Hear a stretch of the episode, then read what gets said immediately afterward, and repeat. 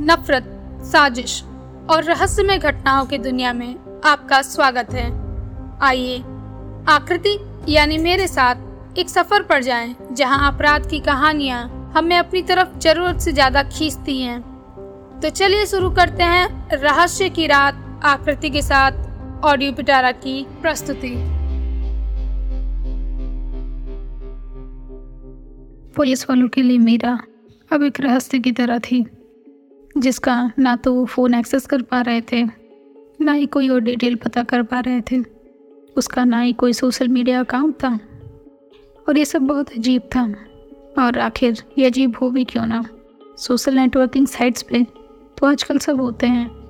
और किसी के भी बारे में आसानी से पता किया जा सकता है। आजकल इतने ज़्यादा विकल्प जो हैं Facebook YouTube Instagram WhatsApp Snapchat Twitter कहीं ना कहीं से तो किसी के बारे में पता चल ही जाता।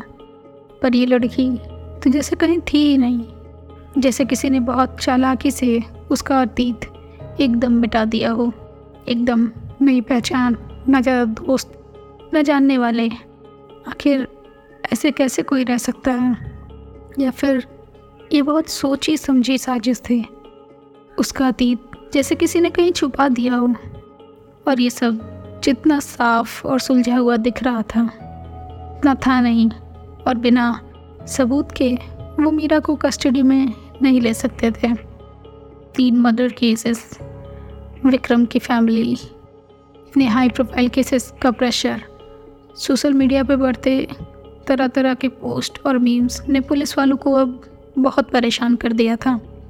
उधर जीत ने भी मीरा के बारे में चीज़ें जाननी चाहिए उसने मीरा से उसके कोई फेसबुक अकाउंट के बारे में पूछा, पर मीरा ने उसे ये कहकर डाल दिया कि उसे इन सब चीज़ों में ज़्यादा इंटरेस्ट नहीं है और वो ये सब चीज़ें नहीं यूज़ करते। जीत के लिए सुनने में ये थोड़ा अजीब तो था, पर कहीं ना कहीं उसे लगा कि जैसी ये लड़की है, इतनी साफ़, इतनी शांत, हो सकता है कि इसे सच में उन चीज़ों में इंटरेस्ट ना हो। और उसे थोड़ी चीज़ें अजीब भी लग रही थी कि इसके ना ही कोई ज़्यादा दोस्त हैं, ना कोई ज़्यादा जानने वाले। और बिना किसी जानकारी के, बिना किसी दोस्ती के उसने मिशा की इतनी बड़ी मदद क्यों की? पर खैर, वो इस बारे में कुछ कह नहीं सकता था। और आखिर वो कौन लड़की थी जिससे मीरा उस दिन ऑफ़िस के बाहर मिली थी? जीत को ये सारी बातें परेशान कर रही थी। जीत ने अपना फ़ोन निकाल कर उस नंबर पर किए गए मैसेज, जिसे उसने मीरा के बारे में पता करने के लिए बोला था, को एक बार और देखा, पर वो उसे वहाँ से कोई जवाब नहीं मिला था। अभी थोड़ा इंतज़ार करने के बाद और थोड़ा सोचने के बाद उसने दादू के दोस्त को फ़ोन किया और उनसे मीरा के बारे में पूछा कि आखिर कैसे वो मीरा को जानते हैं। दादू के दोस्त, जो कि आर्मी के एक रिटायर ऑफिसर थे, उन्होंने उसे बताया कि उनके एक बहुत ख़ास दोस्त हैं आर्मी के, जनरल शेखावत जो कि अब इस दुनिया में नहीं है। वो शायद उनसे उन्हीं के थ्रू मीरा को जानते थे और उन्हें ये चीज़ें याद नहीं थी। और वो भी जयपुर के ही थे। ये सब सुनते हुए जीत के हाथ बहुत ठंडे पड़ गए थे, क्योंकि वो जानता था कि अश्वी भी जयपुर से ही थी। आखिर ये सारी चीज़ें इस शहर से इतनी जुड़ी हुई क्यों थी? इतना आसान नहीं हो रहा था कि सारी चीज़ें सुलझ जाएँ। जैसे जैसे दिन बीत रहे थे, वैसे वैसे ये सारी चीज़ें एक पहेली की तरह और भी बढ़ती जा रही थी। ना तो पुलिस वाले इस बारे में पता कर पा रहे थे, और ना ही जीत को कुछ पता चल रहा था, पर जीत ने दादू से और दादू के दोस्त दोनों से इस बारे में बात की और उन्हें ये कहकर चुप कराने के लिए कहा कि वो अभी ना तो मीरा को इस बारे में बताएँगे, ना ही मिशा को इस बारे में बताएँगे। दादू ने भी मिशा की सेफ्टी, जीत के बारे में और जीत की पिछली ज़िंदगी के बारे में सोचते हुए चुप रहने का फ़ैसला किया। उनके दोस्त ने कहा कि वो जनरल शेखावत के घर जाकर एक बार चेक करेंगे और उनसे मिलकर मीरा के बारे में पूछेंगे। उन्होंने जीत से मीरा की एक तस्वीर मांगी और उसके लिए कुछ और डिटेल्स ली। और जीत को कुछ दिन इंतज़ार करने के लिए कहा। एक तरफ़ पुलिस वाले अपने काम में लगे हुए थे और दूसरी तरफ़ जीत अपने कामों में। पर मीरा को तो जैसे इन सब चीज़ों से कोई फ़र्क ही नहीं पड़ रहा था। वो हर सुबह अपने ऑफ़िस आती, दिन भर अपना सारा काम ख़त्म करती और उसके बाद चुपचाप ऑफ़िस से अपने घर चली जाती। जीत ने मीरा पर और उसके हर एक काम पर नज़र रखा था। पर वो अपने काम में बहुत ही माहिर थी। वो कोई भी चीज़ें करती, उसमें कोई गलती नहीं करती। ऑफ़िस में सभी को ये चीज़ें बहुत खटकती थी। वो मीरा को पीछे तो करना चाहते थे, पर वो अपने काम में इतनी ज़्यादा होशियार थी कि वो कोई गलती नहीं करती थी।